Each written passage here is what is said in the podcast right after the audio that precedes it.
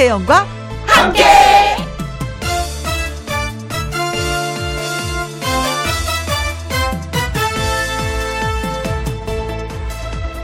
오늘의 제목 국밥 한 그릇 누가 국밥 한 그릇 하자라는 소리가 왜 그렇게 정겹고 따뜻하게 들리는지 아마도 추운 계절 탓만은 아닐 것입니다. 국밥이라는 것이 격 따지지 않고 가식 떨지 않아도 부담 없이 함께 할 수 있는 음식이어서 그럴 것입니다. 그리고 보면은 국밥 한 그릇 하자라는 말을 상대방에게 꺼낸다는 것도 그만큼 가까운 사람이라는 얘기겠지요. 원래 좋아하는 음식이 아니더라도 이 겨울 뜨끈한 국밥 한 그릇 놓아두고 단촐한 깍두기, 김치 반찬만 있어도 넉넉하고 행복한 식사가 될 수 있습니다. 느닷없이 연락해서 국밥 한 그릇 나눌 친구. 마스크에 길들여진 요즘 더 많이 생각이 납니다. 2021년 1월 16일 토요일 김혜영과 함께 출발합니다.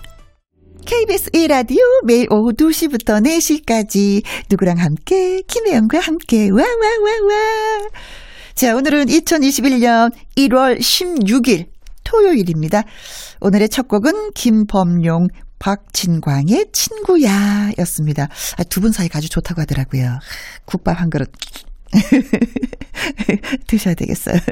김영과 함께 토요일 일부 트롯 샛별 가수 신성 씨와 사연 창고를 열려갑니다. 주중에 소개해드리지 못했던 사연들 그리고 홈페이지에 올려주신 사연들 잘 전달해 드릴게요. 광고 듣고 다시 오겠습니다. 김혜영과 함께 콩 아이디 3465님의 신청곡 준비했습니다. 코요태의 순정.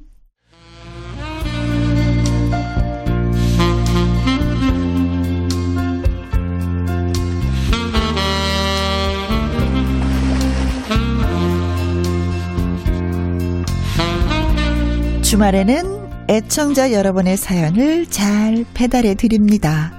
김혜영과 함께 사연 창고 오픈.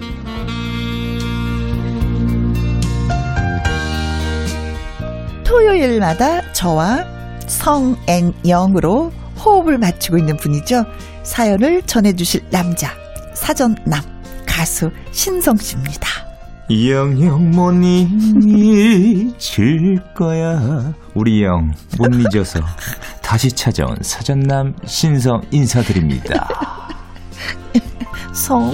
영. 아니 근데 참 그 음악이라는 게 사람을 묘하게 만드는 것 같아요. 왜냐면 우리 녹음 이제 방송을 하러 오면 이렇게 막 만나잖아요. 어 안녕 누나 안녕하세요. 어 성아 안녕 반가워 막 이러다가 음악만 딱 나오면 영. 어. 참 음향이 중요합니다. 뭐든지. 네. 어떻게 헷갈리냐에 따라. 그냥 음악을 막 타게 되네요. 그냥 부부부 이거니까 영 이렇게 나오지만 빰빠라빰빰은 안녕하세요. 그러니까. 그렇지 네네네, 그렇지. 네네. 어 반갑습니다. 네. 야 진짜 음악 네 탁월한 음악이. 오늘도 한번 음악에 젖어 보네요. 음. 너무 좋아요. 저는 이 BGM 그 핸드폰 벨소리를 한번 써볼까 생각 아. 괜찮다. 너무 그, 좋은데. 그, 그죠. 네. 받을 때마다 전화 딱 받을 때마다 아 여보세요 이렇게 될 것 같아가지고 아 지난주는 진짜 많이 요번 주죠. 요번 주 좀 많이 추웠. 지난주에는 좀 많이 추웠었잖아요. 그쵸? 어떻게 지내셨어요? 와 눈이 너무 많이 와가지고 음, 음. 제가 특- 어, 수요일 날 음, 음, 그 여섯 시내 고향 그 스튜디오에서 생방하러 갔었는데 아. 와 끝나고 나왔는데 깜짝 놀란 거예요. 아. 눈이 너무 많이 와가지고 그치. 아니 뭐 순간적으로는 기분이 좋았습니다. 너무 예뻐가지고. 그치. 근데 아 그때 그또 다음에 전쟁이 시작된 거죠. 그죠. 네. 걱정이 밀려오는 거지. 아 집에 이제 강남까지 가는데 네. 다섯 시간 걸렸습니다. 네. 어떤 일이 있었냐면은 어 올림픽대로에서 거기서 고립이 된 거예요. 어. 고립 그러니까 가다 보니까 뭐 진짜 차를 버리고 가신 분들이 있더라고요. 사고 난 처음에 사고가 난 줄 알았는데 네. 그냥 놓고 간 거예요. 그 길 한복판에다가 네. 그러다 보니까 더 막히기도 했는데 응. 아 진짜 하다 하다 못해가지고 매니저한테 어. 가다가 저기 지하철역에 내려달라고 내려서 진짜 지하철 타고 집으로 갔어요. 어, 나는 빨리 갈 테니까 알아서 차 갖고 가라고. 아, 그, 아 그건 아니고요. 아, 왜냐면 강남이 더 그때가 그치. 완전히 아비규환이 돼가지고. 그렇지, 그렇지. 네. 많이 추웠어. 그래도 아, 좀 어떻게 좀. 그, 예, 추움의 그 고비를 살짝 넘기고, 예, 지금 많이 좀 따뜻해진 것 같은데, 아무튼 고생 많이 하셨습니다. 아, 네. 진짜 그때 너무 힘들어가지고. 그래요, 네. 자, 여러분이 홈페이지에 올려주신 사연, 그리고 주중에 소개해드리지 못했던 사연 모아 모아 모아서 가수 신성 씨와 주말에 전해드립니다. 먼저 소개해 주세요. 네, 아이디 고고님이 보내주신 고고? 사연입니다. 음. 어, 성이 고시고 이름이 고신가 봐요. 아, 제가 맨날 가족들한테 구박만 받다가 사연을 씁니다. 어, 왜 구박을? 네, 저는 말하는 거, 대하는 걸 좋아합니다. 어. 회사 직원들, 가족들, 친구들, 주변 사람들이랑 수다 떨면서 스트레스를 풉니다. 음. 근데 가족들이 제가 너무 귀찮게 한다고 자꾸 저를 피하는 겁니다. 아빠 수다가 너무 힘들어. 아, 아빠, 아, 제 귀에서 피날 것 같아요. 아유, 당신 회사에서도 이렇게 아랫 사람들 괴롭혀? 아, 나 좀 혼자 있게 좀 주라, 응? 같이 모여 있으면 대하는 게 당연한 거 아냐? 물으니까. 대화하는 게. 네, 음. 그렇죠. 저보고 정도를 지나쳤대요. 과묵한 남자가 이상형이라는 둥, 음? 하루에 열 번만 자기를 부르라는 둥 하는데, 제가 뭐 잘못했나요? 정말 회사 동료들도 어. 저를 억지로 참아주는 걸까요? 말 없는 사나이가 되는 방법은 뭘까요? 입이 너무너무 간지러워요. 이렇게 보내주셨네요. 옆에서 종알종알 떠들면 우리 어머니, 엄마가 하신 말씀, 아유, 저 시끄러, 저 주둥이로 확 꺼내버려. 엄마 표현을, 표현을 빌리자면은, 아이고, 저 새끼, 저 주둥이로 확 꺼내버리던지 해야지. 저는 근데 그렇다고 네네. 주둥이를 꼬맬 순 없는 거고. 그렇죠, 그렇죠. 저는 어 이분 어 이 고고님의 네. 어 그 와이프분의 심정을 이해 이해를 할 것 같아요. 어, 왜요, 왜냐면 왜요? 아버님이 그러세요? 아니요, 아니요. 제가 20대 시절 때 네. 어. 직장 다닐 때였는데요. 그 반장님이 계셨어요. 회사 내 예, 반장. 반장님이 말씀하시는 걸 너무 좋아하세요. 그러다 아. 보니까 저도 처음에 그러니까 이야기를 들어주는 거 좋아하고 저도 말하는 거 좋아하는데 어, 맞장구 쳐주죠, 맨 네네네. 처음에는. 이렇게 해줬는데 어 이상 일단은 그분이랑 말씀을 아니 말을 하기 시작하면은 기본이 2 시간 이상인 거예요. 어, 막 저도 막 지쳐버리는 거예요. 어, 듣는 게. 어, 어. 아 그러다 보니까 나도 할 지- 일이 많은데. 예, 계속 말씀하시는데 뭐 재밌으면 들어주겠는데 네. 재미가 없어요. 어, 그리고 또 건질 없어요. 없어. 네네네. 어.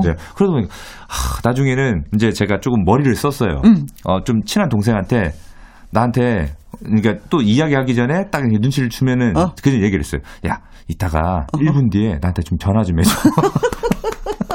전화 좀 해줘. 그 자리 벗어나려고. 그 이야기를 하다 보면은 아, 딱 전화가 오면 아 반장님 정말 죄송해요 지금 제가 중요한 전화가 와가지고요. 어 그래 그래 그래 어 어 동근 씨 그때 이름이 동근 아, 동근 씨어뭐 전화고 와 그럼 나가요. 그럼 이렇게 전화 받고 동생한테 아, 고마워 정말 고마워. 어, 아니, 그러면은 신성 씨만 괴로운 게 아니라 그 주변에 그 직장인들도 다 같이 힘들었다는 거 아니에요? 아우, 부서 있던. 분들이. 근데 더군다나 거기가 제가 그 일하는 장소가 네. 원예, 그러니까 원예관 쪽이었어요. 아. 원예관이다 보니까 반장님, 음. 저 그리고 그, 어, 그 친했던 형님, 네. 그 동생 이렇게 있었는데, 음. 어, 동생이 저를 많이 구제를 해줬었죠. 아, 그래. 근데 이게 진짜 이게 말을 많이 해도 건질 말이 있으면 그래도 좀 메모라도 하는데 네네네. 건질 말도 없으면 들으나 마나 한 얘기 그냥 맞장구 쳐주는 거그참 힘들 것 같아요. 근데 뭐 사실 뭐 가족하고는 좀 집에서 대화를 많이 하고 싶어 하는 스타일인 것 같아요. 남편 되시는 분이. 그쵸? 그러니까 이딱 주인공이. 정도껏 딱 어느 정도만 하면 좋은데, 음. 이제 계속 이어나가니까 이제 지치시는 거죠. 그렇지. 그리고 또 아이들이 어느 정도 성장을 하면 말하는 거 별로 싫어해요. 맞아요, 맞아요. 자기 방에 들어가고 또 이렇게 휴대폰으로 끼끼끼끼 하면서 노는 걸 좋아하지 아빠랑 대화하는 거 별로 아직 좋아하진 않더라고요. 아, 맞아요. 어. 그래서 저는 어, 이 고고님께 네. 좀 추천해줄 만한 어, 그러니까 부직업 있잖아요. 어허. 부업, 부업으로. 이분은 영업하면 진짜 잘하실 그러니까요. 분이야. 뭐 쇼호스트도 하셔도 될 것 같고, 혹은 뭐 행사장 MC. 예. 네. 약간 이런 거 하셔도 됐고, 그리고 또 뭐 기회가 된다면 정말 운이 좋다면, 어, 투머치 토커 우리 박찬호 선배님을 좀 만나면 좀 고쳐지지 않을까. 어. 어, 말씀을 많이 한다? 네네. 사람이 그립다? 네. 이런 거 아닐까? 그럴 수도 있어요. 어, 그쵸? 네. 네. 어? 어. 근데 왜냐면은 회사에서도 그렇고 네. 또 집에 와서도 이렇게 하시니까 음, 음, 음. 어 누구한테 관심도 받고 맞아요, 싶고 맞아요, 맞아요. 그립고 네. 나 외로워 뭐 이런 표현들이 아닐까 말씀 많이 있어요. 하시는 분들 그럴 수도 보면은 있어요. 왜냐면 제가 아는 언니 두 분 있어요. 네. 근데 한 분 A라는 언니가 B 언니한테 전화를 하잖아요. 두 시간을 해요. 음. 그럼 이 B라는 언니는 너무 거예요. 힘들죠. 팔에서 쥐가 난다는 거예요. 그래서 아예 내려놓는데 핸드폰을 네. 그래도 계속 얘기를 안 되는 거야. 그게 사람이 그리워서 그렇습니다. 어. 정말로 외롭고. 예. 네. 그래서 혹시 그런 것이 아닌가. 그럼 저는 말로 대화가 아니라 다른 뭔가로 그 아, 아빠를 네. 아, 남편 되시는 분을 뭔가 이렇게 좀 가득 채워줘야 되지 않을까. 음. 어, 근데 그건 모르겠어. 뭘로 채워야 될지는 모르겠어요. 음. 우선 뭐 퇴근하고 집에 오시니까 음, 음, 음, 음, 음. 어 계속 아, 퇴근하고, 아, 일 열심히 하고 집에 오면 진짜 입 다물고 있고, 있고 싶은데, 네. 말하기 싫은데 너무 힘이 들어서. 제가 봤을 때는 에너지 고갈이 안 되는 분인가 봐. 이분이 어느 정도 직급이 있는 분이에요. 그러신 것 같지 않아요? 그렇죠. 네. 어쨌든 1대 3이야. 아빠는 혼자고 가족 셋이 여보 말 좀 안 하면 안 돼? 아빠 너무 말씀이 많으세요. 오, 그리고 아니면 혼자 즐기는 방법도 괜찮으실 것 같아. 그 책을 좀 본다든지 음. 음. 악을 좀 듣는 것도 괜찮으실 것 같은 그런 취미 생활을 한번 찾아보는 것도 어떨까. 아, 그것도 나쁘지 않은 것 같아요. 네. 네. 근데 나중에는 그 아내 되실 분도 나중에 나이가 들면 옆에서 남편이 조금 조금 얘기해주면 그게 그렇게 또 좋을 수가 없어요. 그렇죠. 네. 근데 그때는 좋은데 지금은 좀 너무 힘든 거야. 네. 그래서 조금만 줄여주시면 안 될까? 네. 그게 방법인 것 같습니다. 네. 근데 그런데 진짜 과묵한 건 또 싫어. 맞아요. 진짜 과묵한 말 없어도 답답하고 어, 어, 어. 아, 뭐 얘기해도 대답을 안 하니까 음, 음. 그러니까 뭐든지 딱 중간이 좋은 것 같아요. 네. 저희가 이렇게 얘기를 말씀을 드리면 다 모여봐봐. 저기 신성하고 김혜영이 그러는데 하면서 또 말씀하실 것 같아.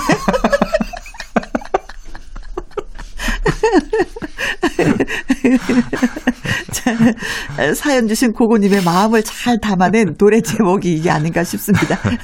자두의 대화가, 필요해. 김혜영과 함께 토요일 1부 가수 신성 씨와 청취자 여러분의 사연을 소개해드리고 있습니다. 이번에는요, 4173님의 사연이 되겠습니다. 어떤 사연일까요? 그러게요. 코로나 때문에 1년 동안 몸무게가 10kg 찐 것 같습니다. 아, 집에 있다 보니까 너무 잘 챙겨 먹어서 그렇고 가장 큰 문제는 야식의 유혹을 이기질 못해서입니다. 아하. 사실 저는요, 새해 목표로 야식 끊기를 일본으로 정했습니다. 그런데, 아, 1월이 다 지나지 않았는데, 목표 지키기 벌써 실패했습니다. 아이고. 본인이 생각하시는 거야. 제가 원래 관심이 없어서 배달 음식이라고는 치킨, 피자 정도만 알았는데, 어머나, 그만 제가 앱을 알아버리고 말았습니다. 와, 우리나라 좋은 나라. 음식 배달 안 되는 종류를 찾는 게 더 빠를 것 같았습니다. 음. 닭볶음 치즈 창 뜩 올린 거랑 감자 튀김이랑 커피랑 디저트로 크림 듬뿍 올린 와플까지. 그래서 어디 가지도 못하는데 이 스트레스 먹는 걸로 풀자. 먹을 땐 행복해요. 근데요, 다 먹고 나면 머리를 쥐어뜯게 됩니다. 그렇죠. 곧 있어서 건강 검진인데 좀 무섭기도 하고요. 두 분은 야식을 즐겨 드시나요? 밤에 뭐 먹고 싶을 때 어떻게 참으시는지 궁금합니다. 이 야식 아우 진짜. 야식 즐기시는 편이세요? 아, 저는 진짜 밤 11시만 되면 음. 그분이 오십니다. 아, 걸귀. 어제 그분, 어제도 그 매일매일 오시는 그분이 또 오시는구나. 정말 신기하게도 꼭 어. 11시만 되면은 어허. 그렇게 배가 고파요. 근데 지금 보면은 네. 관리를 되게 잘했어요. 어, 일단은 좀 배에 힘은 주고 있습니다. 그럼 오면은 그분이 오시면 11시에 어떻게 해요? 그분을 맞이해요? 아, 처음- 반갑게? 처음 에는 어? 좀 참아보려고 노력해서 좀 물도 마셔보긴 했는데 음. 물 먹고 나면은 순간은 괜찮아져요. 그쵸. 근데 30초 뒤면 또 배고파져요. 결국 못 참고 드세요. 먹게 되는 거죠. 어, 네. 주로 메뉴가 뭐예요? 어, 그전에 좀 라면. 라면. 이런 걸 좀, 끄- 그러니까 컵라면 끓여 먹고 혹은 뭐 초코파이. 약간 그런 거 있잖아요. 막 먹고 그랬는데, 어, 일단 먹고 나면 행복해져요. 굉장히 행복해져요. 그렇지. 그러니까 이제 자고 일어나면은 이제 그때부터 좀 후회가 오는 거죠. 얼굴이. 부어 있으니까요. 당연. 네. 어. 아 그러다 보니까 어느 순간부터 그 이제 촬영 전에는 촬영 전날에는 배고파서 참았어요. 어. 네. 그리고 촬영 없을 때는 먹었는데 어. 그때부터 좀 체중이 조금 조금씩 불기 시작하는 거예요.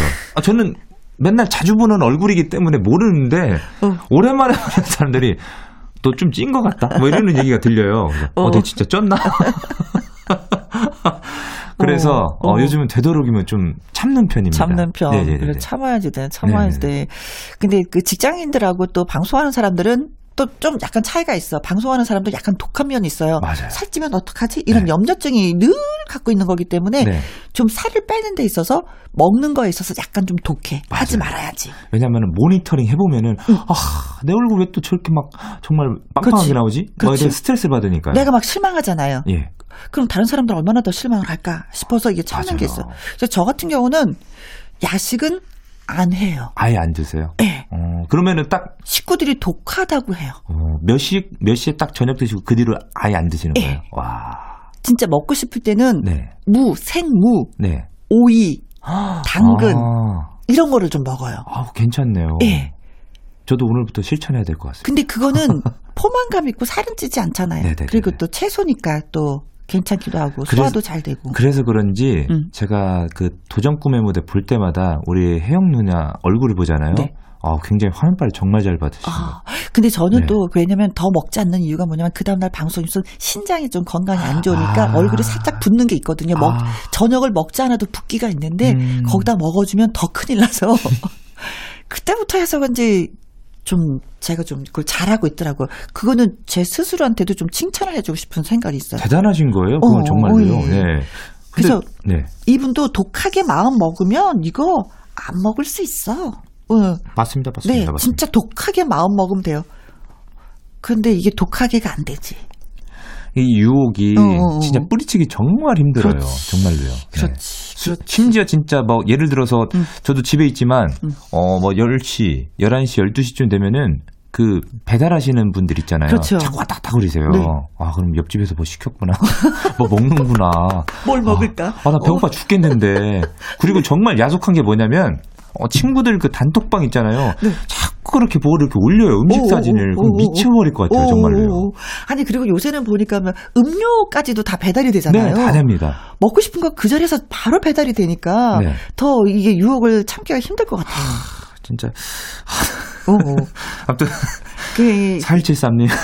그 이제 한, 꼭 이런 걸 생각, 한 가지가 좋으면 한 가지는 아니다. 라는 것을 꼭 염두에 두셔야 돼. 네. 내가 지금 먹고 행복했으면 그 다음 날은 내가 포기를 해야지 되고. 맞아요, 예. 맞아요. 내가 오늘 먹는 걸 포기하면 그 다음 날은 내가 또 괜찮고. 네.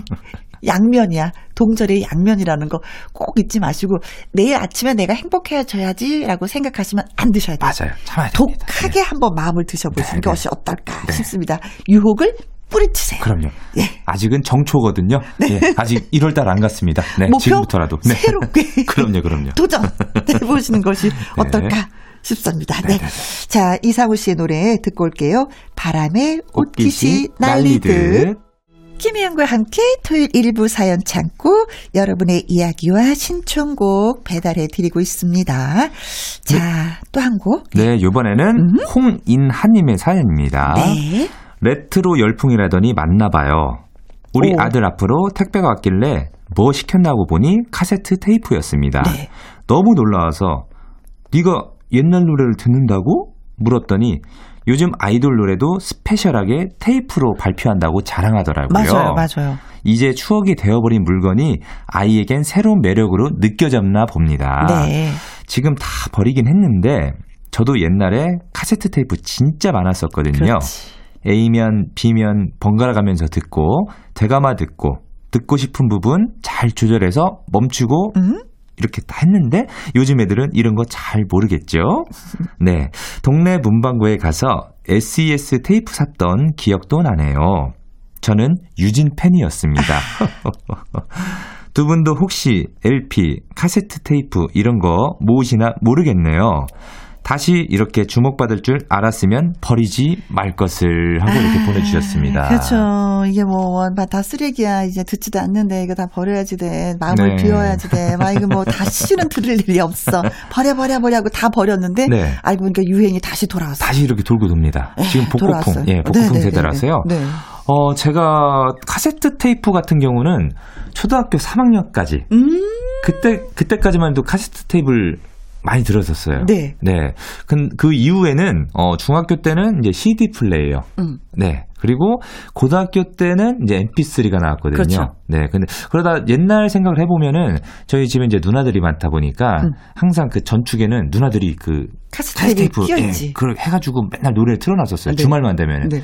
음악 틀어놓고 막 대청소하고 막 음. 그랬던 기억이 나는데 그때만 해도 카세트 테이프가 굉장히 비쌌어요. 아. 진짜 비쌌어요. 그러니까 인기 있는 뭐 그때 H.O.T나 잭스키스나 뭐 S.E.S. 뭐 핑클 이런 분들은 음, 어 그러니까 테이프를 사도 굉장히 비쌌어요. 아, 그랬어요. 가격이 오. 있고 한 제 기억으로는 한 4천 원, 5천 원대 음. 예.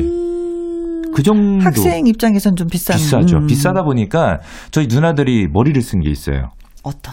공 테이프를 사는 거예요. 아. 공 테이프 사가지고 녹음. 어, 예, 좀, 이제, 좀, 부유한 집들은 테이프 그런 걸 많이 사잖아요. 어, 어. 그걸 빌려와요. 빌려. 빌려 와가지고, 어, 옛날에 그, 보면은 양쪽 이렇게 넣는 기능이 그쵸. 있어요. 카세트 테이프 네, 두개 맞아요. 넣는 거. 예, 동시에 두- 버튼을 네. 눌러서. 누- 눌러가지고, 처음부터 복사를 하는 거예요. 오. 그래가지고, 불법. 네, 불법이죠. 네. 네, 정말 옛날에 뭐 청계천 밑에서 뭐 불법 하는 뭐 그런 것처럼 이렇게 딱 했는데, 저는 그거를 제가 어린, 어렸을 때 그걸 보게 돼가지고 배우게 된 거예요. 어허. 배우게 된 건데, 저는 어찌됐든 공테이프를 살 그게 없잖아요. 돈이 없잖아요. 어허. 그래서, 그게 옛날에 그 테이프, 저희 아버지도 어허. 뭐 옛날 거 뭐 현철 선배님, 뭐 나훈아 선배님, 아. 뭐 남진 선배님 그 흘러갔던 노래 그, 그니까 조금 약간 뭐 많이 들어가지고 해진 거 있어요. 네네네네. 그거를 테이프 늘어나지. 예, 테이프 위에 보면 양쪽 구멍이 뚫려 있거든요. 음. 거기에 테이프로 그, 그 스카치 테이프로 막아놓으면 그 공테이프이 돼요.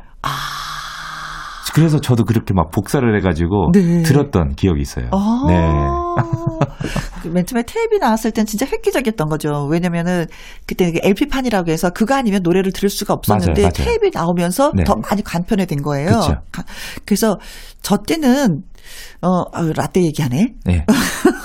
아, 아, 라떼. 다, 아, 다시, 어, 그 저기 되는 거죠. 레코드 예. 가게가 그렇죠, 있었어요. 그렇죠, 그렇죠. 레코드 가게 딱 가서 공테이프를 하나를 사요. 네. 그리고 내가 노래 좋아하는 제목을 쭉 적어줘요. 네. 그럼 그걸 녹음을 해줬어요. 어, 아, 맞아요. 그런, 뭐 그런 적도 있었어요. 어. 네네 네네. 그 녹음을 해줬어요. 네. 근데 지금 따지고 보면 그러면 안 되는 거였어. 그럼요. 어, 그건 난리가 나는 문제였었어. 네네네. 그죠? 네. 근데 그게 너무나 자연스러웠어. 그게 불법이었는데 너무 자연스러워서 네, 네. 그렇게 해서 갖고 와서 듣고 또 선물도 하고 음, 정말 내 마음속에 있는 사람이 있다면 녹음을 해서 선물.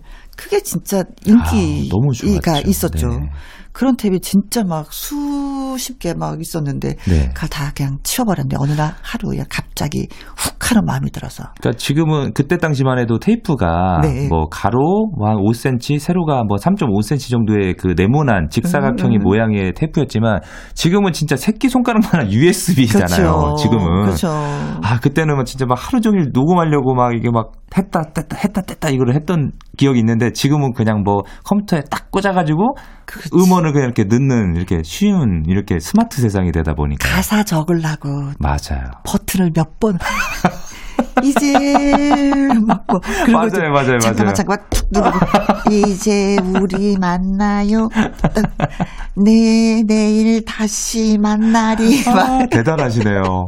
저는 팝송을 너무 부르고 싶어가지고 틀어놓고 그 발음 있잖아요. 한글로 적어야지. 네. 한글로. 한글로 막 적어가지고 누나들이 그거 보고 너 진짜 대단하다. 자, 그런 탭이 다시 우리 네. 곁으로 예 다가와서 예 아이들이 좀 좋아하고 있습니다. 음, 네. 뭐 엄마 아빠가 다 겪었던 일이기 때문에 아이들한테 이야기도 해줄 수 있어서 또 재미도 있을 것 같은데 네. 그 카세트 테이프에 어떤 노래를 또 저장하는지 궁금하기도 합니다. 아 그래서 요번에 음. 준비한 노래가 약간 좀 레트로 다시 돌아왔네요. 어떤 노래? 나미의 빙글빙글. 네. 이번에 만나볼 사연은 이진선님의 사연이 되겠습니다. 네.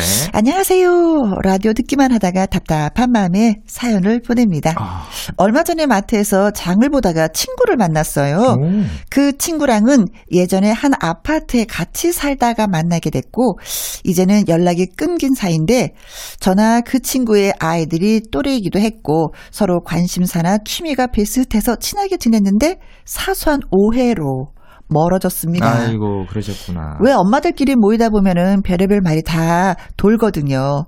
나중에 사실을 알았을 때는 서로 화해하자. 이렇게 시원하게 풀기엔 예매한 상황이 되고 말았습니다. 음. 제가 다른 곳으로 이사를 가기도 했고요. 상황이 도와주지 않았네요. 아무튼 눈으로만 어색하게 인사를 하고 헤어졌는데 여태 마음이 불편합니다. 음. 제가 먼저 연락을 해볼까 싶었는데 그쪽은 저 잊고 잘 사는데 괜히 귀찮은 건 아닐지 그러면 제가 너무 상처를 받을 것 같아서요. 두 분이라면 어떻게 하시겠어요? 아. 하셨습니다. 어. 이런 아니 근데 여기서 네, 네. 어떤 오해인지를 알면은 문제가 그렇죠. 좀 쉽게 풀릴 텐데 그렇죠, 그렇죠. 어 내가 오해를 한 건지 그 사람이 오해를 한 건지 모르는 상황. 모르기 때문에 네네네. 저희가 어떻게 풀어야 될지. 네네네. 음, 음.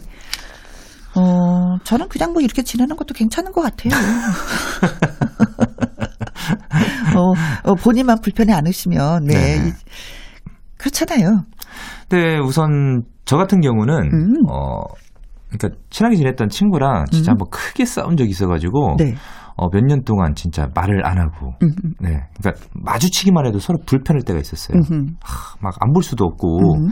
그러다가 진짜 에이 그냥 안 보면 되지 뭐 이런 생각으로 그냥 그러니까 안 보고 지냈었었거든요. 네. 근데 어떻게 우연치 않게 몇 년 만에 재회를 하게 된 거예요 그 어, 친구랑. 어, 어, 우연하게요. 네. 근데 그때 당시만 해도 굉장히 막 진짜 그 친구가 싫었고 네. 너무 싫었 그러니까 너무 막 미웠었는데 음, 음. 오랜만에 보니까 좀 반갑기는 하더라고요. 오.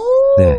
반가웠는데 그 친구가 먼저 이렇게 어 오랜만에 잘 지냈어 이러는데 좀 어색하긴 했지만 아, 그게 벌써 화해가 된 네. 거야, 마음. 잘 지냈어 그래서 나도 이제 저도 어 그래 잘 지냈다 했는데 저는 이거를 단방에 그러니까 확 푸는 이유가 저는 그걸 얘기했어요. 너 근데 진짜 그때 너무 서운했다. 아, 그 자리에서 네, 얘기했구나. 바로 그냥 얘기를 했어요. 그랬더니 아, 안 그래도 나도 너한테 그게 좀 너무 미안해가지고 아. 이렇게 하다 보니까 다시 그 관계가 다시 이렇게 좋아지게 된 거예요. 됐구나. 네, 그러니까 어색하게 아뭐 이것보다도 음. 그냥 있는 사실 그대로 음.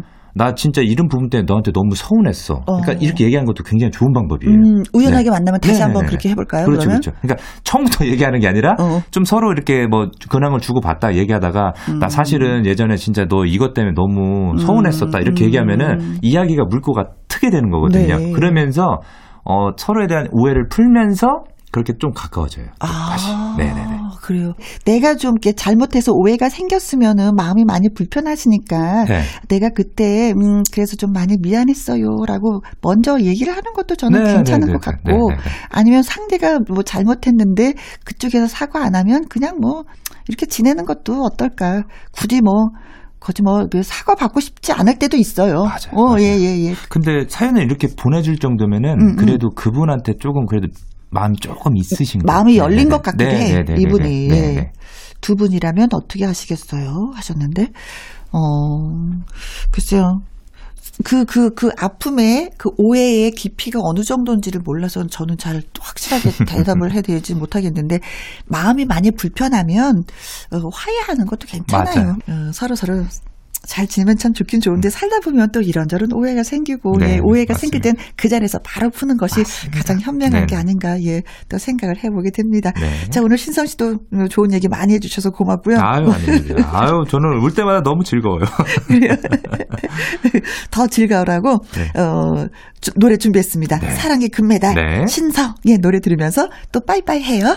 아, 네. 아, 오늘도 너무 아쉬운 마음이지만, 응. 아, 저에게는 다음 주가 있잖아요. 그렇죠. 아, 우리 혜영 누님, 다음 주에 뵙겠습니다. 안녕히 계세요. 네, 안녕. KBS 이라디오 김혜영과 함께 1부 마무리할 시간입니다. 오늘 사연이 소개되셨던 고고님, 4173님, 홍인하님, 이진선님에게 피자 교환권 보내드리겠습니다. 2부에서는요, 아주 특별한 초대석 최고의 작곡가 겸 프로듀서 윤일상 씨와 함께 합니다. 김범수의 하루, 이은미의 애인 있어요, 터보의 회상, 김연자의 아모르 파티, 윤일상 씨가 만든 좋은 노래들, 재미난 이야기 기대해 주시면 고맙겠습니다. 자, 1부 마무리 곡은요, 숙행의 여자라서입니다. 이 노래 듣고 2부로 돌아올게요.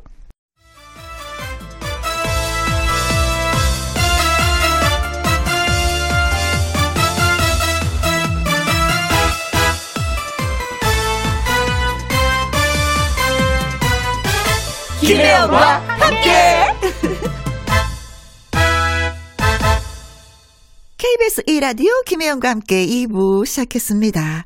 아주 아주 특별한 초대석 천재 작곡가 히트곡 제조기 윤일상 작곡가와 함께합니다. 자, 그럼 윤일상 작곡, 최정은 작사, 김범수의 하루 듣고 시작합니다. 김혜영과 함께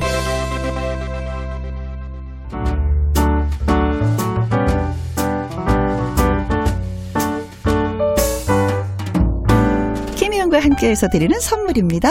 이태리 명품 구두 바이네르에서 구두 교환권, 발효 건강 전문 기업 이든 네이처에서 발효 홍삼 세트, 오직 생녹용 유풍열 건강에서 참진 녹용즙, 프랑스 aesthetic 화장품 뷰티메디에서 eye cream 교환권, 1등이 만든 닭 가슴살 할인 이 닭에서 닭 가슴살 세트, MSM 전문 회사 미스 미네랄에서 이봉주 마라톤 유황 크림, 제이원 코스메틱에서 뿌리는 하이라 고체 앰플, 건강식품 전문 브랜드 메이준 뉴트리에서 double action prebiotics, 대한민국 1등 건강기능식품 에버콜라겐에서 에버콜라겐 인앤업 플러스, 똑똑한 살균 습관 마샬캡에서 보이실드 살균 소독제와 마스크, 마스크 전문 MSK 인더스트리에서 휴클린 KF94 마스크, 더 편한 박스 분리수거 파운틴에서 분리수거 도구, 퍼거슨이 만든 건강생활 브랜드 일상닥터에서 오메가 EPA, 주식회사 비엔에서 정직하고 건강한 리얼 참눈이 1등 코스메틱 브랜드 퍼스트랩에서 미백주름 기능성 probiotic serum 다온 ENL에서 모로코 프리미엄 식용 아르간 오일 아르간 디오르 상쾌한 아침 전략 페이퍼에서 세계의 선택 RU21 나주 레인보우 팜에서 나주쌀로 만든 현미 쌀국수 밥맛 1등 공신 위드웰에서 특허받은 미락 진공 쌀통 20년 전통기업 예인수산에서 해물 그대로 팩 그리고 여러분이 문자로 받으실 커피, 치킨, 피자, 교환권 등등등등 선물도 보내드립니다. 하늘에 떠있는 많은 별들 그 숫자를 헤아릴 수가 없겠죠. 이 작곡가의 작품도 그렇습니다. 정말 셀 수 없이 많은 히트곡을 만든 대한민국 대표 작곡가 이분에 대한 헌정 뮤직비디오까지 본 기억이 나는데요. 이분은 과연 누구? 이분은 누구? 바로 바로 바로 작곡가 윤일상 씨입니다. 어서 오세요. 반갑습니다. 반갑습니다. 근데 반주가 이게 오리지널 오늘도 너네 아니네요. 어, 아니에요? 아, 딱 들으면 아시니까. 네. 네. 어, 네. 제가 약간 호들갑을 떨면서 소개를 좀. 아니 아닙니다. 네, 영광입니다. 진짜 이렇게 처음 뵙 그렇죠. 것 같아요. 네. 그렇게 오랫동안 하셨는데도. 저는 TV로는 많이 뵀어요. 아 저는 뭐 많이 봤- 뵀죠. 네, 직접 이렇게 대면은 네. 처음이어서. 네, 영광입니다. 아, 저도 반갑습니다. 네. 어, 하지만 저는 저 소개를 많이 했어요, 노래들을. 아, 네. 음. 아유, 고맙습니다. 네. 네. 근데 이렇게 직접 했다니. 어, 소개하면서 흐르던 음악이 이승철 씨의 오늘도 난이었습니다. 그렇죠? 네네, 맞- 맞아요. 오. 네. 어, 그럼 이승철 씨하고도 친하시겠네. 예전에 뭐 잘 알았죠. 2년 할 때까지. 예, 음, 예, 예. 아, 있는 이란들도. 네네네네. 예, 예. 아, 그러세요. 그런데 오늘도 난이라는 이 노래를 30분 만에 만들었다고요. 천재 아니에요? 어, 그게 이제 원래 그날이 이제 다른 곡 녹음하러 간 가기로 한 날인데 네. 뭐 승철이 형이 전화 와가지고 요즘 너 댄스곡도 잘 나온다면서 야, 댄스- 댄스곡은 없어 이렇게 물어봤어요. 그래가지고 이제 노, 그럼 잠깐만 기다리세요. 그리고 녹음하러 가기 전에 음? 이제 뭐 승철이 형이랑 한 1년 정도 같이 이제 공연 제가 direct을 보면서 같이 살다시피 했거든요. 너무나 잘하시겠다. 네네네. 당시에는. 음. 그래가지고 이제 뭐 그때 영감 받았던 노트 끄적여 놨던 곡들이 있어가지고 네. 그 중에 한 곡을 갖다가 이제 편곡을 급하게 해서 아.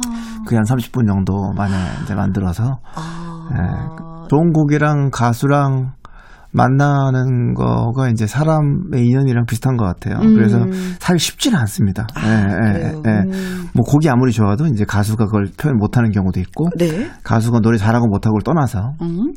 예, 그러니까 이제 뭐 사람과의 만남도 그렇잖아요. 아무리 좋은 음, 그렇지. 사람일지라도 각자 좋은 예, 사람이어도 서로 안 네, 맞으면, 안 맞으면 또 그렇듯이 네. 예, 곡도 그런 게 있는 것 같아요. 아, 그래요. 근데 이제 그때는 행운이 막 따라줬구나. 뭐 그, 그런 이제 행운들이 이제 뭐 네. 예, 되니까 지금까지 작업을 하고 있겠죠. 네. 예, 예. 근데 이제 초대석 시작하기 전에 듣고 온 노래가 김범수의 하루라는 노래였잖아요. 네네네. 어, 근데 이 노래가 방탄소년단하고 그 싸이 이전에 이 곡이 먼저 빌보드 차트에 올랐다고 김범수 씨가 막 자랑하면서 이게 방송을 했었던 기억이 나거든요. 네. 오호. 예, 자랑할 만하죠. 당신은 뭐 어, 당연히 예. 저희도 사실 흥분하면서 방송을 했었거든요. 막 소개하고요. 빌보드 차트 대한민국의 노래가 오호. 예, 예. 그때 네. 당시 빌보드 Hot Singles Sales 차트에 51위까지 51위. 올라갔고 네. 뉴욕 차트는 다- 잠깐이었지만 1위 정도 찍은 적이 있다고 들었었어요. 네 네네. 예, 네, 예, 네. 예. 전혀 생각하지 못했었던 부분인데 그거는. 그렇죠. 예, 예, 음. 예, 예. 그- 근데 어떻게 그렇게 오르게 된 거예요? 그때 이제 영어로 이제 개사를 해서 발표를 했는데, 음. 예, 그또 많은 분들이 또 좋아해 주셔가지고, 네. 예, 그렇게 됐던 것 같아요. 네. 영어 버전 제목이 뭐였어요? 어, 그때 Hello Goodbye Hello. 예, 예, 예, 예. Hello Goodbye Hello. 네. 네. 하루. 어, 그렇다면은 그 히트친 그 노래 녹음하는데 얼마나 걸리셨어요? 아, 사실 이제 그 전에 약속 앨범 할 때 제가 곡 섭외를 받았었는데, 당시에는 음. 제가 뭐, 음, 너무 녹음이 다 된 상태라, 음. 예, 제가 들어갈 자리는 없을 것 같고, 대신에 다음 앨범에 제가 좀 저한테 시간을 달라. 그래서 어. 하루 녹음하는, 보컬 녹음만 한 6개월 정도 걸린 것 같아요. 아, 예. 노래는 하루인데 걸리는 6개월이면 녹음실 옮겨 다녀가면서 노래 다- 계속 다시 하고, 뭐, 네. 기타 녹음도 다시 하고, 막, 어. 예, string 녹음 다시 하고, 계속 네. 좀 아, 근데 작품이 안긴 나와서. 그런 거 아니면 욕심이 많아서 그런 거예요? 6개월이 걸린 거. 고 곡은 이미 나왔죠. 어허. 예, 곡은 이미 나온 상태에서 보컬 녹음 그리고 따, 보컬이, 다른 다른 뭐 그 편곡에 외의 대한 것들이. 부분 이런 걸 갖다 좀 더 완성도 있게 하려고 음. 예, 예. 예, 시간이 많이 걸렸죠. 그래요. 근데 기- 김범수 씨가 네. 어, 윤일상 씨는 가요계 저승사자라고. 네. 아유, 정사자까지 범수가 저한테 뭐 그렇게 네. 어, 혼난 적은 많지 않을 텐데. 어, 예. 어, 그래도 지- 예. 있다는 얘기네요. 만난 적 많진 않을 텐데. 그래서 범수는 항상 열심히 하는 친구라. 맞아요. 예, 예, 맞아요. 예. 저는 뭐. 네. 못해도 열심히 하면 혼내지는 않습니다. 음. 근데 이제 잘하는 실력을 갖고 있는데도 좀 안타까움에 여러 가지 뭐 뮤직비디오도 보여주고 영화도 보여주고 막 어떻게 보면 좀 괴롭혔죠. 좀 어. 감정을 갖다가 좀 어, 만들어내기 위해서. 어. 그래서 뭐, 어, 사실 그, 보고 싶다 할 때도 녹음하기 전에 한 1년 동안 트레이닝을 했었습니다. 근데, 다, 그 뭐, 예, 뭐, 한 1, 2년 전쯤에 방송에서 그때 당시엔 이해를 못 했는데 지금 이해 간다고, 어. 예, 그런 얘기를 듣고 참, 격세지감도 느끼고, 네. 뭐, 뒤늦게나마 고마웠어요. 그런 아, 얘기 해준다는 자체가. 그 노래 예. 들으면 진짜 눈물이 나요. 근데 누군가가 막 찾아야지 돼. 내가 보고 싶은 사람 막 찾아야지 돼. 맞아. 음. 그런 사람이 옛날에 있었지. 아련하게 있었는데 그 사람이 진짜 보고 싶다. 응. 사람을 생각나게 뭐, 만드는. 사람이 될 수도 있고 요즘 또 코로나 시대다 보니까 음, 옛날 뭐 음, 보고. 싶은 그런 추억이 될 수도 있고 예, 그렇죠. 좀 힐링이 됐으면 좋겠습니다. 예. 그럼 여전히 저승사자로 활동을 좀 하시는지. 전혀 전혀 저- 전혀요 전혀. 네. 예, 제가 결혼 이후에는 사람 이 바뀌어가지고. 예. 어, 왜 바뀌셨어요? 아이들 때문에 바뀌시는 거예요? 나이도 좀 들어가고 좀 더 그, 그리고 이제 레코딩 시스템 자체가 많이 바, 뀌었기 때문에 음. 예전에는 뭐 undo 이런 걸 상상도 못 했거든요. 음. 테이프 시절이었으니까. 그렇죠, 네, 그렇죠. 근데 요즘에는 이제 굳이 뭐 화를 낼 필요가 없더라고요. 네, 네. 예. 감정을 더 끌어올려 줄 수도 있는 네네네. 거고. 그거 거기, 거기만 집중하면 되고, 나, 나머지는 이제 technical적으로 기계들이 뭐 많이 음. 발전돼 있기 때문에. 네. 예. 네. 그런 부분에서 신경 예민함? 이런 것들이 좀 많이 줄어들었던 음, 것 네. 같아요. 네. 얼굴이 굉장히 편안해 보이세요, 아. 고맙습니다. 네. 자, 그리고 이번에 들어볼 노래는 이은미 씨의 애인 있어요. 아, 네네. 오호. 네. 자, 그럼 맨발의 디바로 불리는 이은미 씨와의 그 첫 만남은 어땠는지. 어, 은미 누나가 이제 기억 속으로 이후에 네. 이제 조금 여러 가지 사건 때문에 조금 슬럼프 아니면 아. 약간 좀 이렇게 개인적으로는 감정적으로 좀 이렇게 좀 여러 가지 어, 변동이 있었는데 저도 약간 그런 시기였었고 당시에 아. 그래서 어떻게 보면 감정선이 좀 맞았던 것. 같았구나. 예, 아. 맞았던 것 같아요. 그래서 비슷한 시기에 만나서 지금까지도 그냥 음. 진짜 신누나 같아요 이제는. 아, 예, 그러세요? 예, 예, 예, 예. 그래서 굉장히 그냥 평소에도 이제 곡 쓰다 보면은 뭐 저는 곡을 매일 거의 매일 쓰니까 아. 아, 이런 곡 이 곡은 뭐 은미 누나한테 맡겠다 그러면 좀 적어놨다가 좀 이렇게 아 듬직한 예, 동생이다. 저장해놓기도 하고, 예, 예, 네, 예. 나를 위해서 어, 그런 곡을 또 이렇게 만들어 준다는 게 아니 제가 감사드리죠. 저의 디바가 네, 네, 네. 가수도 예, 예. 마찬가지일 것 같아요. 돼주니까. 가수도 마찬가지일 것 같아요. 네네네네. 네. 자, 그래서 윤일상 작곡, 최은아 작사, 이은미의 애인 있어요. 듣겠습니다. 어, 어, 네 다섯 살 때부터 피아노를 처음 치고 초등학교 3학년 때 가사를 쓰는 곡을 아 진짜 야 곡을 쓰고 심지어 독학을 했다고요. 이거 이럴 수 있는 거예요, 진짜? 글쎄요, 뭐 저는 이게 당 제가 이제 걸어왔던 인생의 길이라 당연한 건데 이제 어. 그래서 뭐 이게 뭐 특별한 거라고 생각하지 못하고 살았었어요. 근데 이제 음악회 들어와서 얘기를 하니까 뭐 어허. 조금 달, 달랐구나 뭐 네? 이런 생각이 들. 그냥 달랐구나가 아니라니까요. 달...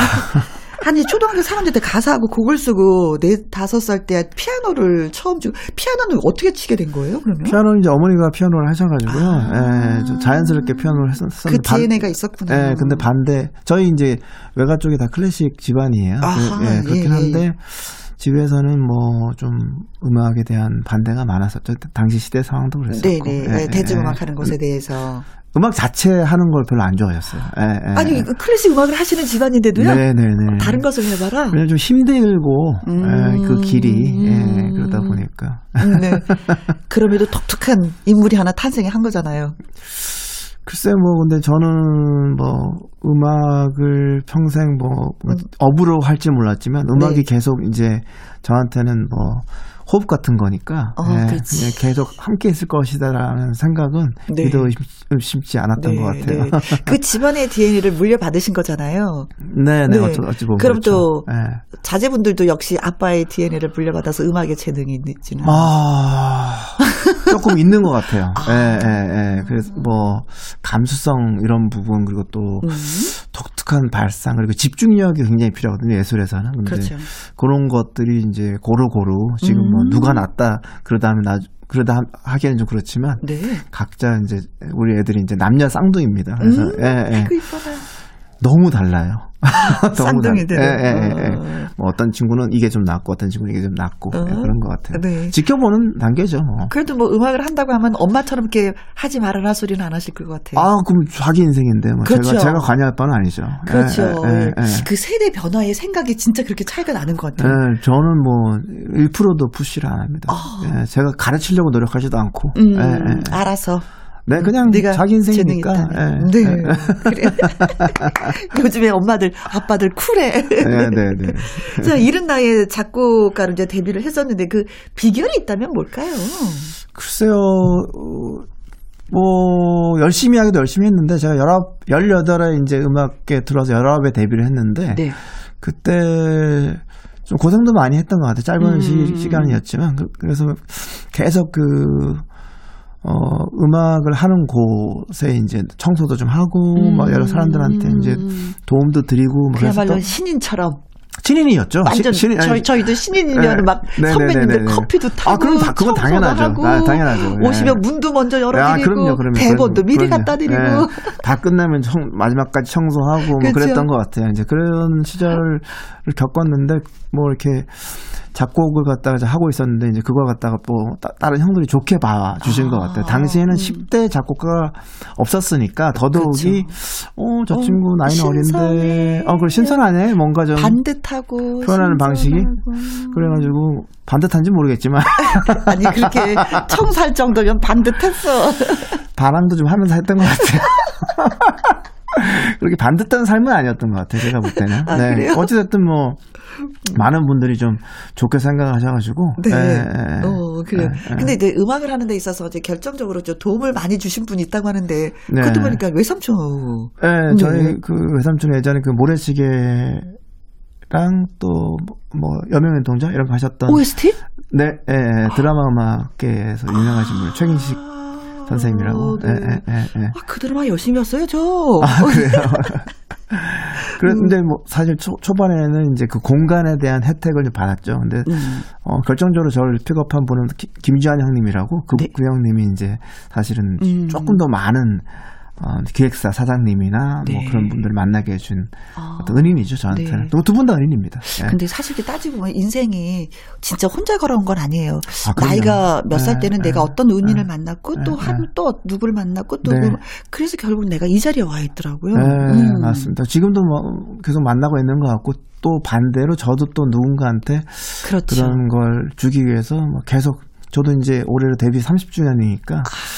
더더욱 그런 생각도 많이 들고 이쯤에 딱 그 생각이 들 때예요. 나는 누구에게 도움이 되는 사람일까? 네네 어, 누가에게 도움을 줄까라는 네, 그렇죠. 그- 지나서라도 그, 그 도움이 됐던 걸 깨달 아 준, 주는 것만으로도 어. 뭐 감사할 것 같아요. 아, 맞아요. 저도 그런 시점이거든요. 네, 네. 예전에는 막 어떤 선배가 왜 되어줄까? 몰라주지? 뭐 이러- 이렇게 생각했는데 어. 굳이 뭐 그건 시간이 지나면 해결해 줄 거라는 생각이 많이 들더라고요. 네. 네. 어, 지금 멋지게 나이가 들고 있다는 걸 느끼네요. 아니, 아직 어립니다. 아직 어립니다. 네, 네, 네. 자, 그러면은, 음, 노래 한 곡 듣고 와서 이야기 더 이어나가 보도록 하겠습니다. 이번에 골라주신 노래가 김주한의 사랑에 빠지고 싶다? 예요. 예. 이 노래는 어떤 노래예요? 어, 김조한 씨 이제 앨범 뭐 음. 싱글로 두 분이 같이 노래하시다가 김주한 씨가 기- 김조한 씨 원래 솔리드였는데. 이제, 이제 솔로 앨범 이제 프로젝트 중에 하나로 이제 작업을 했었는데 사실 이게 널리 알려진 거는 한 오디션 프로그램에 정승환 씨라는 가수가 음. 부르면서 더 많이 아, 이 많이. 알려지게 됐죠. 그래서 사실 정승환 씨가 부른 사랑에 빠지고 싶다 그리고 김주환 씨가 부른 사랑에 빠- 빠지고 싶다가 동시에 차트에 올라가는 예, 그런 아, 진풍경이네요. 네, 그런 경우가 있었었죠. 아, 그래요. 꽤뭐 1년 넘게 차트에 머물렀던 걸로. 예, 네. 예. 자, 오늘 진짜 사랑에 한번 빠져볼까요? 김조한입니다. 사랑에 빠지고 싶다. 김조한의 사랑에 빠지고 싶다.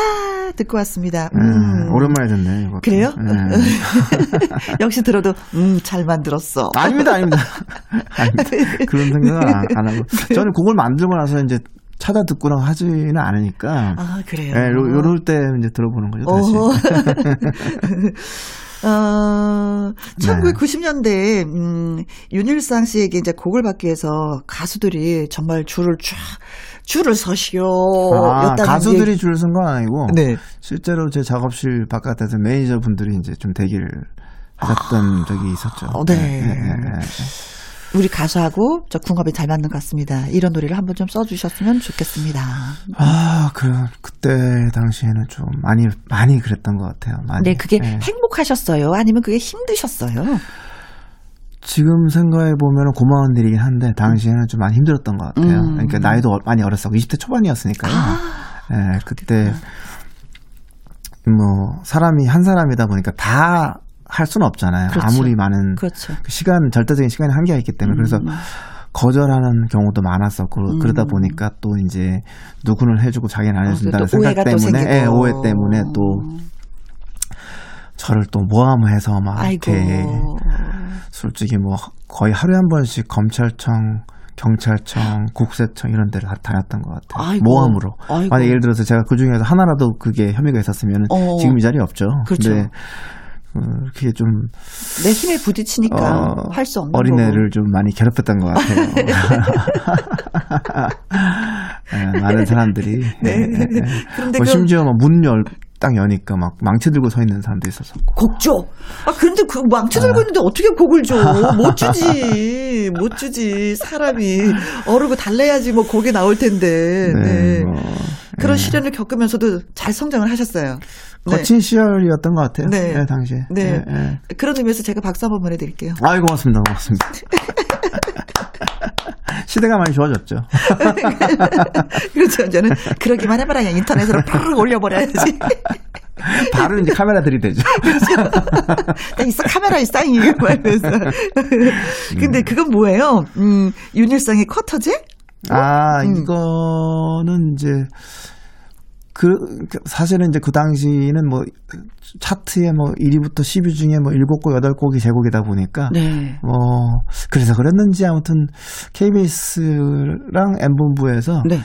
이제 한 작곡가의 음악이 너무 많이 나온다는 이유로 일상 음악 금지시킨다 이렇게 예 그게 이제 신문 기사로 난 적이 있었습니다. 예, 그래가지고 막 그 매니저들이 어, 서둘러서 이제 머릿곡을 바꾸고 막 네. 그랬던 해프닝이 벌어졌죠. 근데 그 중에 안 바꾼 분들도 있어가지고 어. 예. 근데 그 시대간 발상이 참 그렇다. 그쵸? 제가 이제 당시만 하더라도 방송국에 출연 제의 이런 걸 갖다가 한 번도 뭐 인터뷰도 거의 안 했었으니까요. 네. 예전에는 또 그런 또 무드가 있었던 것 같아요. 음. 예, 근데 너무 지나치게 제가 좀 거절을 했어요. 적대화한 건 아닌데 그들이 느끼기에는 좀 그렇게 느껴지지 않았나 생각이 음. 좀 들었어. 뭐 이렇게 좀 높으신 분이 보자 그래도 제가 싫다 그러고 좀 그런 것들이 많아 많았던 거가 아이고 가서 차 한잔 좀 하지. 그러니까요. 아이고, 지금 생각하면 다른 것도 아니고 그냥 얼굴 한번 보자는데. 그러니까요. 좀그 어린애가 네. 그- 좀 이렇게 괘씸해 하셨던 것 같아요. 당시 분들이. 예. 괘씸죄. 네네. 네. 아니 그리고 사람이 그런 거 있잖아요. 내가 이 노래를 듣고 싶다고 사람들이 신청을 하면은 그뭐 DJ들이라든가 뭐 PD들은 그 노래를 틀게 돼 있는 거거든요. 그렇죠. 예. 근데 그것을 하지 못하게 막았다는 게 좀 그타 좀. 예, 음, 그때 당시 뭐 시대 분위기가 어, 네. 그랬던 것 같습니다. 그렇습니다. 네. 예, 예. 그걸 잘 써도 문제네. 근데 뭐 지나고 나서 생각해 보면 아까 네. 좀, 좀 전에 이제 말씀하셨다시피 조금 더 이렇게 유하게 음. 아, 두루두루 살았으면 좋지 않았을까 네. 싶었는데 그냥 저는 그냥 오직 음악밖에 몰랐던 것 음, 같아요. 네. 사회성이 부족했던 것 같아요. 음. 예. 다음에 이제 후배가 만약에 그렇다면 한번 뭐라고 조언을 해주고 싶으세요? 어, 그 글쎄요. 똑같은 똑같은 나랑 똑같은 윤일상이 있다. 그냥 네 느낌 가는 대로 해라. 음, 라고 할 것 같아요. 왜냐면 대로. 그 고통도 저한테 수업이 됐거든요. 음. 예, 예, 예, 예. 그래서 세상에 뭐안 좋은 경험이 있을 수 있어도 네. 불필요한 경험 없는 것 맞아요. 같아요. 예. 맞아요. 이게 또 방송하는 데 있어서 이 방송인들은 더 그런 것 같아요. 네, 맞습니다. 너무 그 예. 꽃길만 걸어오신 분들은 예. 어 방송에서 할 얘기가 없대요. 아, 아, 아, 아, 네. 아, 맞아요, 맞아요. 근데 저도 이제 음. 방송하는데 굉장히 도움되는 이유가 뭐냐면 어렸을 때 시골에 살았고 아, 네. 네네. 아버지가 군인이셔서 많이 떠돌아 다녔고 음, 음. 음, 음, 음, 그렇기 음. 때문에 음. 거기서 느꼈던 그 감정들 많은 걸 보셨겠어요. 예 예 예 예, 예, 예, 예. 그리고 또 그렇게 뭐 잘 사는 편도 아니었기 네, 때문에 예, 예. 그때는 그게 힘들었는데 지금은 그 모든 걸 통장 안에 넣어놓고 음. 하나씩 하나씩 꺼집어서 쓰는 느낌? 예, 그 집안에서. 예, 예, 예. 그런 느낌이에요. 그래서 네, 네, 네, 아, 네. 옛날에 우리가 정말 잘 살았으면 나 방송 못했을 거야 라는 생각을 그러니까 그런 생각이 들더라고. 아, 그, 그 태어나자마자 부모가 잘 사는 느낌이 어떤 느낌일까? 음, 뭐 음. 그런 게 궁금하기도 한데 네. 만약에 이제 그런 환경에 자랐으면 진짜 말씀하셨다시피 네. 할 얘기가 아무것도 없지 예, 않을까. 많은 사람들하고 공감을 하지 못했을 그렇죠. 것 같아요. 어, 맨날 똑같은 풍경만 보고. 그렇죠. 네. 라면 뭐, 야, 왜, 왜못 먹어? 사 먹으면 되잖아. 뭐. 맞습니다. 예, 공부 잘 하시는 분들이 공부 못하는 사람 이해 못 하잖아. 야, 가장 쉬운 게 공부인데 왜 공부를 못하니? 네. 피디님께서 빨리 가라 그러시네. 노래 듣고 싶다고. 알겠어요. 네, 네. 터보, 터보의 노래, 예, 들어보겠습니다. 네. 회상, 뭐. 네. 이 얘기도 뭐 굉장히 많은 이야기가 있지만, 듣고 나서 얘기할게요. 네. 김희영과 함께 토요일 2부 아주 특별한 초대석. 시간이 지나도 변함없이 사랑받는 노래를 만든 분입니다. 히트곡 제조기 작곡가 윤일상 씨와 함께하고 있습니다. 자, 히트곡 제주기 이거는 좀 이렇게 표현이 어. 너무 기계적이지 않나요? 근데 사실이잖아요. 막 제조기 팍 넣으면 탁 나오고 팍 넣으면 탁 나오는 아니, 그런 느낌. 그러지는 않습니다. 나름대로의 고통이 있는데 왜 이렇게 표현해? 그거죠. 그냥 뭐 오랫동안 함께할 뭐 어, 이렇게 어떻게 표- 다, 표- 다시 한번 소개해야지. 그럼 어떻게 하면 좋아요? 오랫동안 아닙니다. 아닙니다. 지금 이것도 영광입니다. 예, 예. 다음에 나오실 때 다음에 또 모실게요. 다음에 때 살짝 힌트 주시면 저희가 그렇게 소개해 드릴게요. 어, 어, 이제는요, 댄스 트롯곡 얘기를 좀 해보려고 합니다. 네네네. 장르가 워낙에 다양하신 분을 다 이렇게 손을 대어서서, 네. 이번에 그 박현빈 씨의 대찬 인생도 그렇고, 김연자 씨의 아모르 파티. 네네네. 오, 대단했죠. 박현빈 씨 이 노래는 그 리메이크 곡이라고. 네, 예전에 이제 그 영화 OST로 제작됐던 곡인데요. 네. 이제 그 뒤에 이제 박현빈 씨 이제 솔로 앨범에 리메이크 하고 싶다 그래서 네. 네, 네, 했던 곡이죠. 네. 했던 곡이고. 네. 그래요. 그리고 이거 김현자 씨의 그 아모르 파티는 음. 지난번에 그 작 사가 이건우 선생님이 아, 나오셨었거든요. 그 형님은 요즘에 거의 방송인이 되셔가지고. 방송인이 되셨다고 네, 본인이 네, 그러잖아요. 네, 네. 어떻게 올 한 해가 갔는지 모르겠어 그러시더라고요. 네, 네. 어, 이 곡이 잘 안 돼서 저 작사를 그만두려고 했다고 하시더라고요. 음, 건우 형님이 좀 이렇게 좀 글을 음. 일반적인 작사가에 비해서 천천히 쓰시는 편이긴 해요. 네, 네, 네, 네, 그래서 네, 네. 뭐 반대로 제 입장에서도 오래 기다렸죠. 그렇죠. 지금도 기다리고 있는 곡이 있어요. 어, 그래요? 예, 뭐 곡 보낸 지 지금 한 6개월 넘은 것 같은데. 방송 너무 바빠서 못 쓰시는 것 같아.